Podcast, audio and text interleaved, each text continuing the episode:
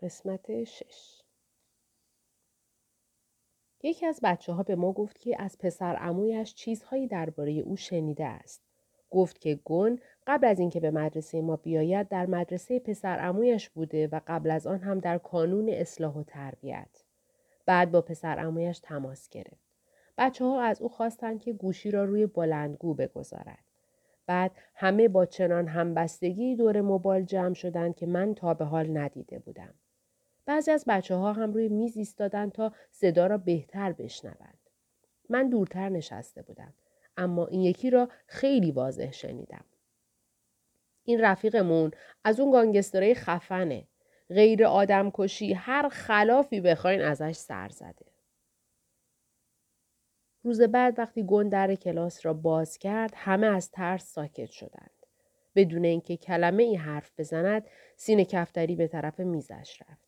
بچه ها هم از ترس اینکه سرشان را به کتابهایشان بکوبد نگاههایشان را از او می دزدیدند. گون کیفش را پرت کرد و سکوت را شکست. ببینم کار کدومتون بوده؟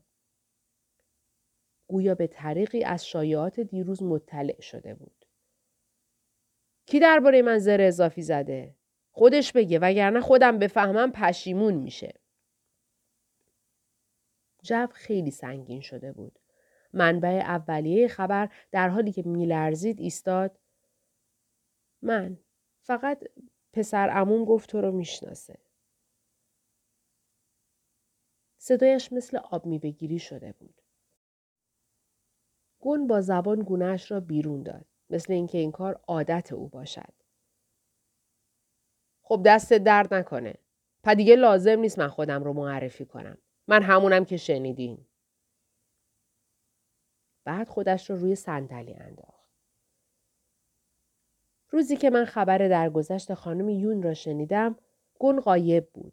گفتند که یکی از اعضای خانوادهش از دنیا رفته است. حتی تا آن موقع هم متوجه نشده بودم. گون همان پسر بود. خود او. پسر واقعی خانم یون.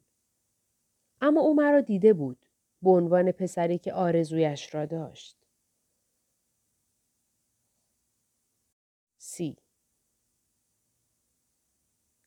گون از میان جمعیت عبور کرد تا در برابر عکس مادرش تعظیم کند.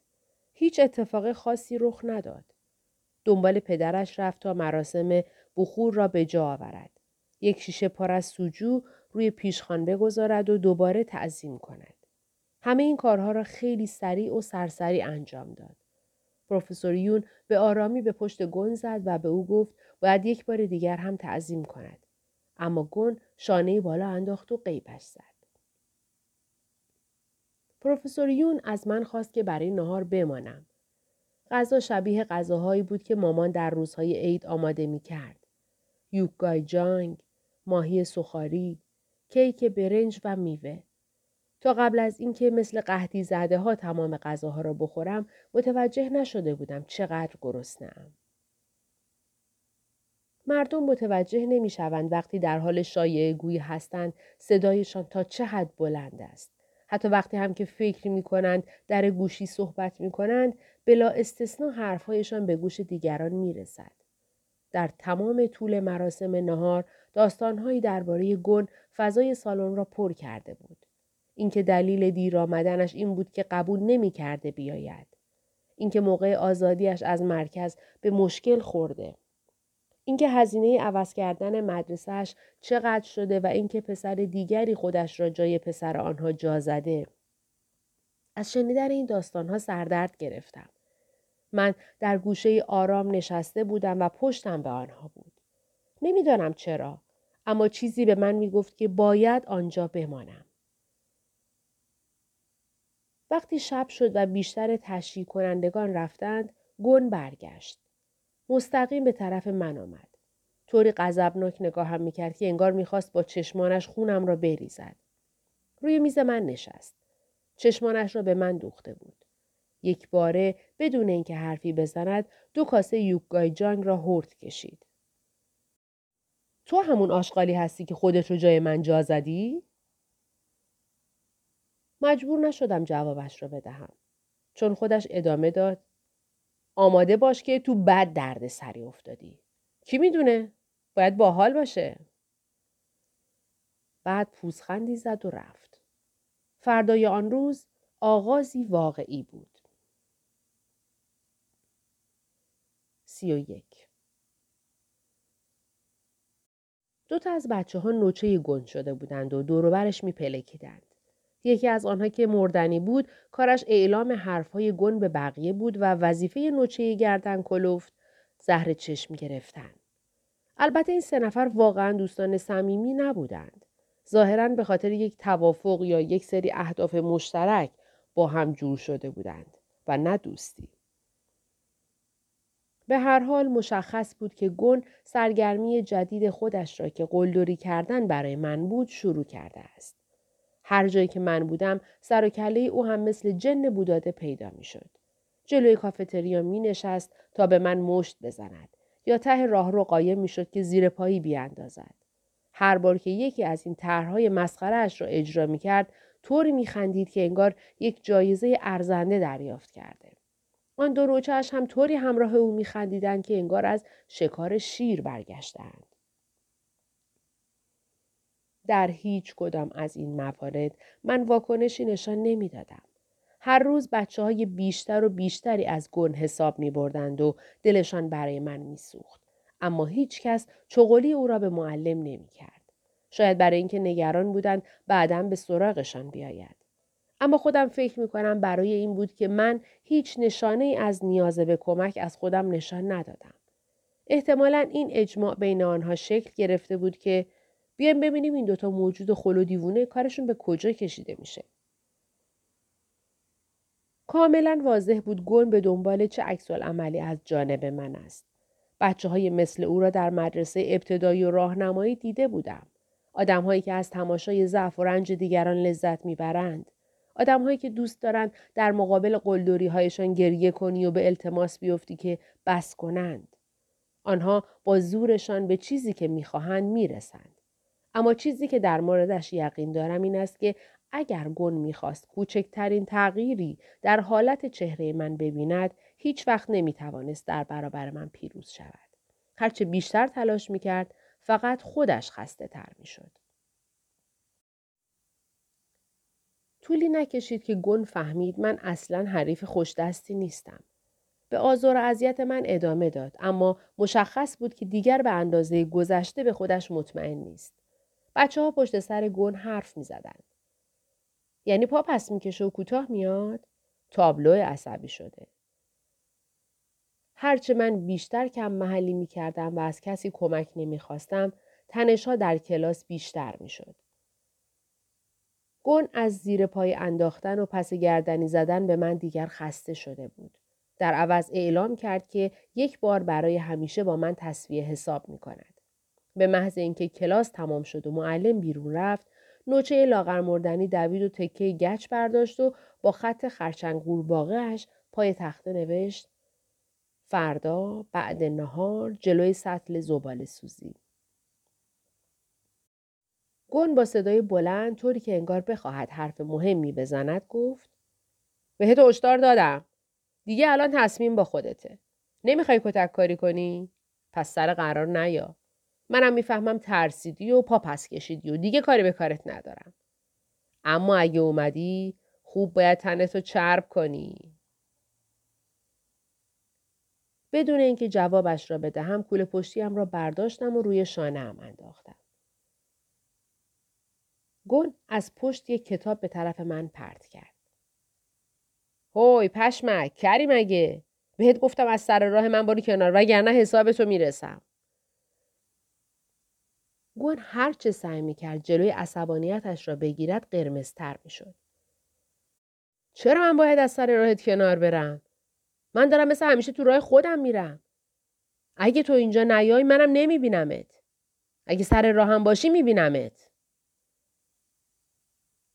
داشتم از کلاس بیرون می‌رفتم که گون شروع کرد به فوش دادن.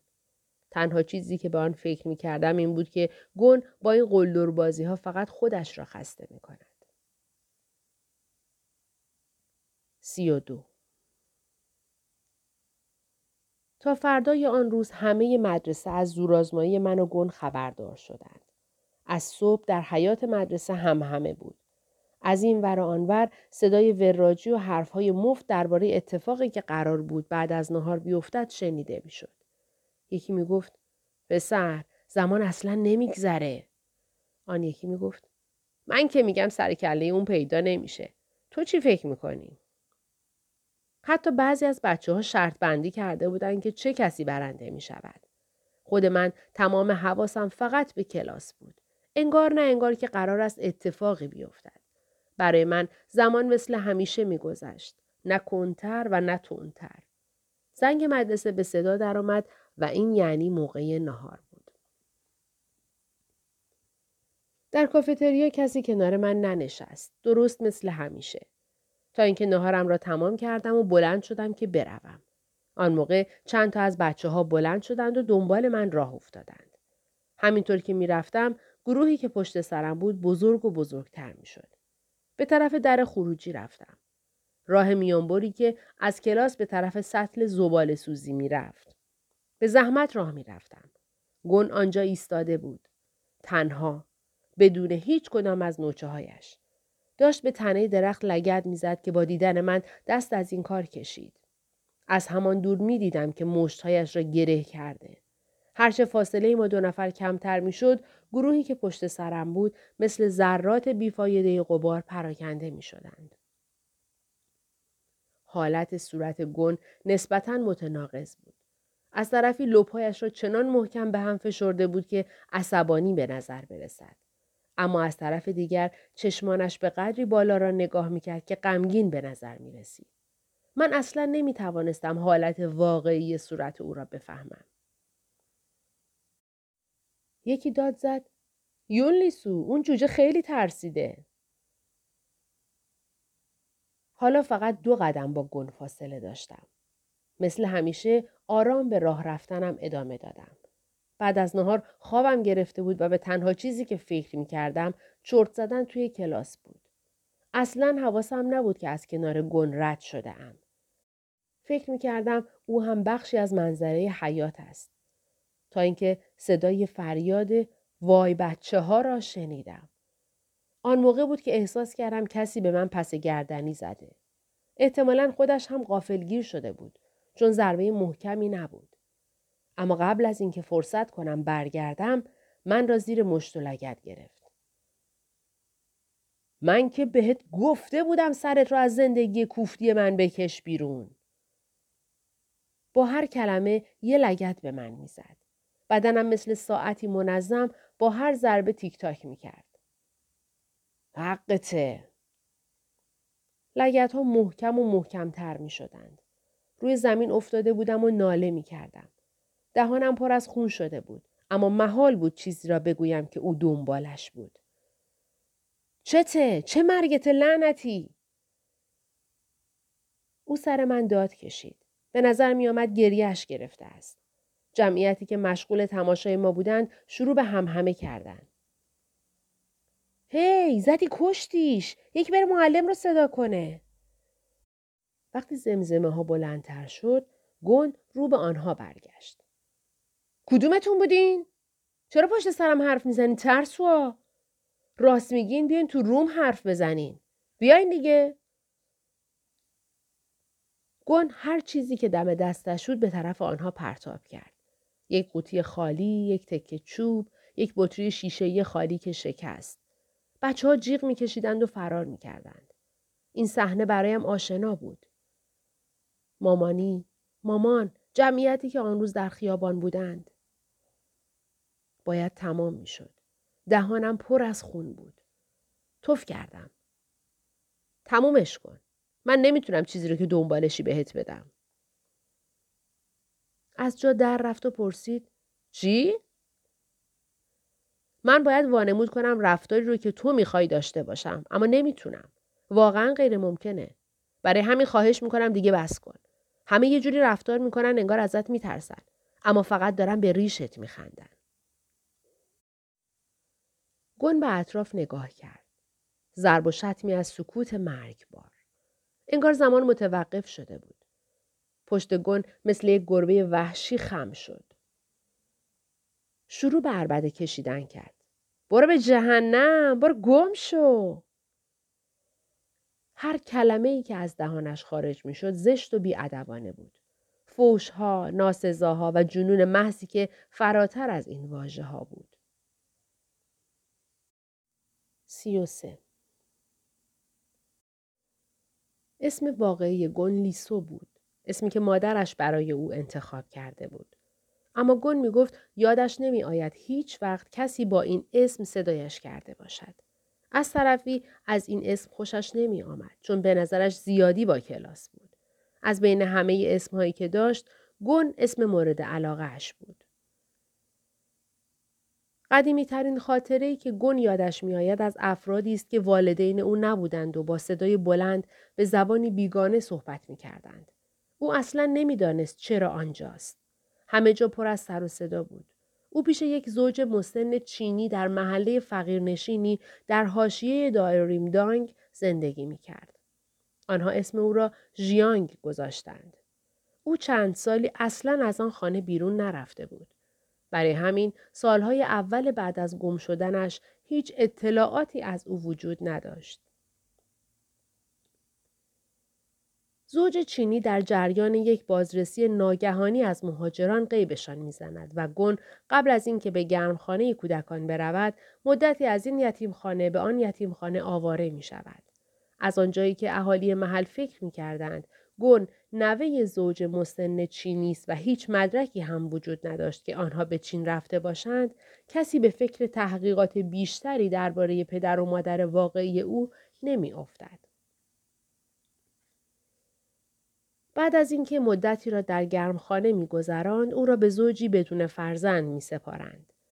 آنها اسم او را دونگو می‌گذارند. این خانواده وضع مالی خوبی نداشتند و بعد از دو سال که خودشان بچه دار می‌شوند گن را به گرمخانه برمیگردانند آنجا به قدری دردسر درست می کند که او را به کانون اصلاح و تربیت میفرستند. در پناهگاهی به نام مرکز امید بود که او اسم گن را برای خودش انتخاب کرد. پرسیدم به حروف هانجا علاقه داری؟ لبخندی زد و گفت نه بابا من اصلا از این مزخرفات پیچیده خوشم نمیاد. فقط همین یکی رو بلدم. از بین همه اسمهایی که داشت ژیانگ، دونگو و لیسو به نظر گن بیشتر از همه به او می آمدند. ماجرای زبال سوزی به اخراج موقت گن منجر شد. کسی نمی‌داند اگر معلم به موقع نرسیده بود چه اتفاقی ممکن بود بیفتد. از مدرسه با پروفسور یون تماس گرفتند تا با دکتر شیم برای جلسه حاضر شوند. دکتر شیم با صدای ضعیف ولی پرشور و عصبانی بیش از هر چیزی از این کار خودش پشیمان بود که چرا اجازه داد پروفسور یون با من تماس بگیرد. مسئولان مدرسه به پروفسور یون تذکر دادند در صورتی که گن بخواهد به رفتارهای سابقش ادامه بدهد باید مدرسهاش را عوض کند پروفسور یون سرش را پایین انداخته بود چند روز بعد من و گن در یک پیتزا فروشی کنار هم نشسته بودیم گن دیگر چپ چپ به من نگاه نمی کرد. البته شاید برای اینکه پروفسور یون بغل دستش بود. بعدها فهمیدم که پروفسور یون وقتی از اتفاق زبال سوزی مطلع می شود برای اولین بار گن را کتک می زند. پروفسور یون مرد با کلاس و شریفی بود. برای همین تنها کاری که کردیم بود که فنجانی را که در دست داشت به طرف دیوار پرت کرد و چند ضربه هم به ران گن زد. اما همین کار او را از تصویر یک روشنفکر و پدری که سالها از پسرش جدا بوده به شدت دور کرد. خیلی عجیب است که پدرت را بعد از سیزده سال ببینی و به این سرعت از او کتک بخوری. آن هم قبل از اینکه فرصت کرده باشید با هم آشنا بشوید. دکتر شیم می گفت پروفسوریون مرد اصیل و متشخصی است. آدمی که اصلا دوست ندارد دیگران را به دردسر بیاندازد. تا آنجایی که حتی تحمل نمی کند کسی که از گوشت و خون خودش است خلاف این فلسفه تغییر ناپذیر عمل کند. با اینکه خیلی برای پسرش ناراحت بود اما از اینکه پسری که این همه سال منتظر او بود چنین درد سرساز شد عصبی می‌شد برای همین بود که پروفسور یون مجبور به کتک زدن پسرش و عذرخواهی از این و آن می‌شد. او مدام از معلم ها، کلاسی های گن و من معذرت خواهی می کرد. پروفسور یون برای معذرت خواهی از من برنامه پیتزا خوری را ترتیب داد و گرانترین پیتزا را سفارش داد. دستانش را روی زانوهایش گذاشته بود و حرفهای یکسانی را بارها و بارها با صدای بلند تکرار می کرد. انگار می‌خواست این حرفها در گوش گن فرو برود. صدایش میلرزید و به چشمهای من نگاه نمی‌کرد. من واقعا متاسفم که تو رو توی این درد سر انداختم. همش تقصیر من بود. با نی کم کم از نوشابه هم می نوشیدم. به نظر می رسید قرار نیست حرفای پروفسور یون به این زودی ها تمام شود. هرچه او بیشتر حرف می‌زد چهره گون بیشتر در هم فرو می رفت. شکم من قاراگور می کرد و پیتزای روی میز سرد و بیات می شد. خواهش می‌کنم تمومش کنین. شما نباید معذرت خواهی کنین. وظیفه اونه که این کارو بکنه. پس لطفا ما رو تنها بذارین تا این کارو بکنه. چشمان پروفسور یون از تعجب گشاد شد. چشمان گون هم همینطور. پروفسور یون دو دل بود. اگه من برم این دور رو برای قدمی بزنم خودتون از پس اوضاع برمیاین؟ بله اگرم اتفاقی افتاد خبرتون می‌کنم. گون پوزخندی زد. آره. پروفسور یون صرفه خشکی کرد و به آرامی بلند شد تا برود. یونجی من مطمئنم لیسو بابت کاری که کرده متاسفه. منم مطمئنم که خودش می‌تونه حرف بزنه. خیلی هم خوب. لطفا غذاتون رو هم بخورین. اگر هم مشکلی پیش اومد من رو صدا کنین. حتما. پروفسور قبل از اینکه از رستوران بیرون برود محکم دستش را روی شانه گن گذاشت. گن آن لحظه واکنشی نشان نداد اما به محض رفتن پدرش شانهش را قبار روبی کرد. سی و چهار گون با نی در نوشابهش فوت می‌کرد تا حباب درست کند. صورتش به سمت لبه پنجره بود. غیر از ماشین هایی که از خیابان رد می شدن، هیچ چیز دیدنی دیگری وجود نداشت. چشمم به فلفل پاش فلزی نقره رنگی افتاد که جلوی چارچوب پنجره بود. سطح محدبش همه اطراف را مثل یک لنز با زاویه عریض باستاب می‌داد. من در مرکز این تصویر بودم. صورتم پر از زخم و کبودی بود. مثل بکسوری که همین لحظه در مسابقه شکست خورده. گون هم به باستاب تصویر من روی فلفل پاش خیره شده بود. با همدیگه چشم در چشم شدیم. گون گفت عین میمون میمونی. ممنونم ازت. ببینم تو واقعا فکر کردی من ازت معذرت خواهی می‌کنم؟ اصلا برام مهم نیست. پس چرا از اون خواستی که ما رو تنها بذاره؟ بابات خیلی حرف می‌زد. می‌خواستم یه چیزی بخورم. گون که می‌خواست خنده اش را بخورد علکی شروع به صرفه کردن کرد. من حرف زیادی برای گفتن نداشتم. بنابراین اولین چیزی که از ذهنم گذشت از دهنم در رفت. خب بابات خیلی بد کتکت زد؟ کی به تو گفت؟ بابات خودش بهم به گفت. خفش و عوضی من بابا ندارم. اون باباته علکی چرت و پرت نگو. ببینم تو تنت میخواره؟ بهت میگم ببند دهنت رو دیگه. گون این را گفت و فلفل پاش رو با عصبانیت برداشت. آنقدر محکم آن را گرفته بود که نوک انگشتانش سفید شد. پرسیدم چرا؟ می‌خوای یه دور دیگه کتک کاری کنی؟ دلیل داری که نخوام؟ نه فقط می‌خواستم بپرسم. گفتم آماده باشم. ظاهرا گل متقاعد شده بود. لیوان نوشابه را به طرف خودش کشید و دوباره حباب درست کرد. من هم از او تقلید کردم و در نوشابه خودم حباب درست کردم. گون یک تکه پیتزا گاز زد و چهار مرتبه جوید و قورت داد. بعد هم صرفه کوتاه و محکم کرد. من هم عینا همین کار را تکرار کردم. چهار بار جویدن پیتزا و یک صرفه. گنگ متوجه شده بود من ادای او را در میآورم به من زل زد. زیر لب گفت مسخره مزخرف. من هم تکرار کردم مسخره مزخرف. گون لبهایش را به چپ و راست کچ کرد و دید که من هم همان کار را می کنم. با گفتن کلمات پیتزا، توالت، برو به جهنم، شکلک در می آورد و توف می کرد. من هم عینا مثل یک دلغک یا توتی ادای او را در می آوردم. حتی تعداد نفسهایم را هم با او منطبق کرده بودم. هرچقدر بازی عجیب و غریب آینه بازی ما بیشتر طول می کشید، گن خسته تر می شد. او دست از خندیدن کشیده بود و انجام حرکات جدید یا حالت صورتهای مختلف برایش بیشتر زمان می برد. برای من اهمیتی نداشت و همچنان از او تقلید می کردم. از درآوردن صدای برف گرفته تا بالا و پایین دادن ابروها. به نظر می رسید کوتاه نیامدن من در تقلید جلوی ایده های خلاقانه او را می گیرد. بس دیگه. اما من تمام نکردم. بعد از او تکرار کردم. بس دیگه. گفتم تمومش کن احمق. گفتم تمومش کن احمق. فکر کردی خیلی با مزه عوضی؟ فکر کردی خیلی با مزه عوضی؟ گن با انگشتانش روی میز ضرب گرفت. تا من شروع به تقلید از او کردم فورا دست از این کار کشید. اخ می کرد و ساکت شد. ده ثانیه. بیست ثانیه. یک دقیقه. بعد صاف به صندلی تکیه داد. من هم همین کار را کردم. می‌دونی چیه؟ می‌دونی چیه؟ ببینم اگه من الان بزنم زیر میز و بشقابا رو پرت کنم تو بازم ادای منو در میاری؟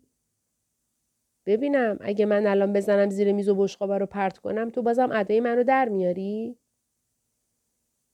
گفتم اگه من بزنم همه بشقابا رو بشکنم و هر کی اینجاست و با چاقو بزنم بکشم بازم تو عوضی ادامو در میاری؟ گفتم اگه من بزنم همه بشقابا رو بشکنم و هر کی اینجاست و با چاقو بزنم بکشم بازم تو ادای منو در میاری؟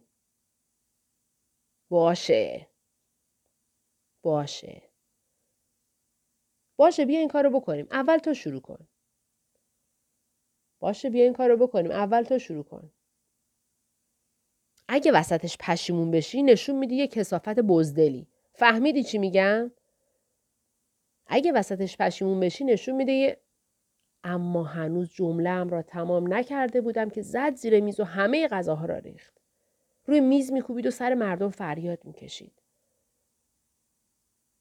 ببینم شما لعنتی واسه چی دارین به من نگاه می‌کنین؟ واسه چی غذاتون رو نمی‌خورین؟ هان؟ غذاتون رو بلنبونین دیگه خب لنده هورا. هر چیزی دم دستش می‌رسید به اطراف پرت می‌کرد. پیتزا روی کفش خانومی که پشت میز کناری نشسته بود افتاد و سس روی یک سر بچه پاشید. عصبانی سر من داد کشید و می‌گفت چی شد بزدل؟ چرا الان ندایی منو در نمیاری؟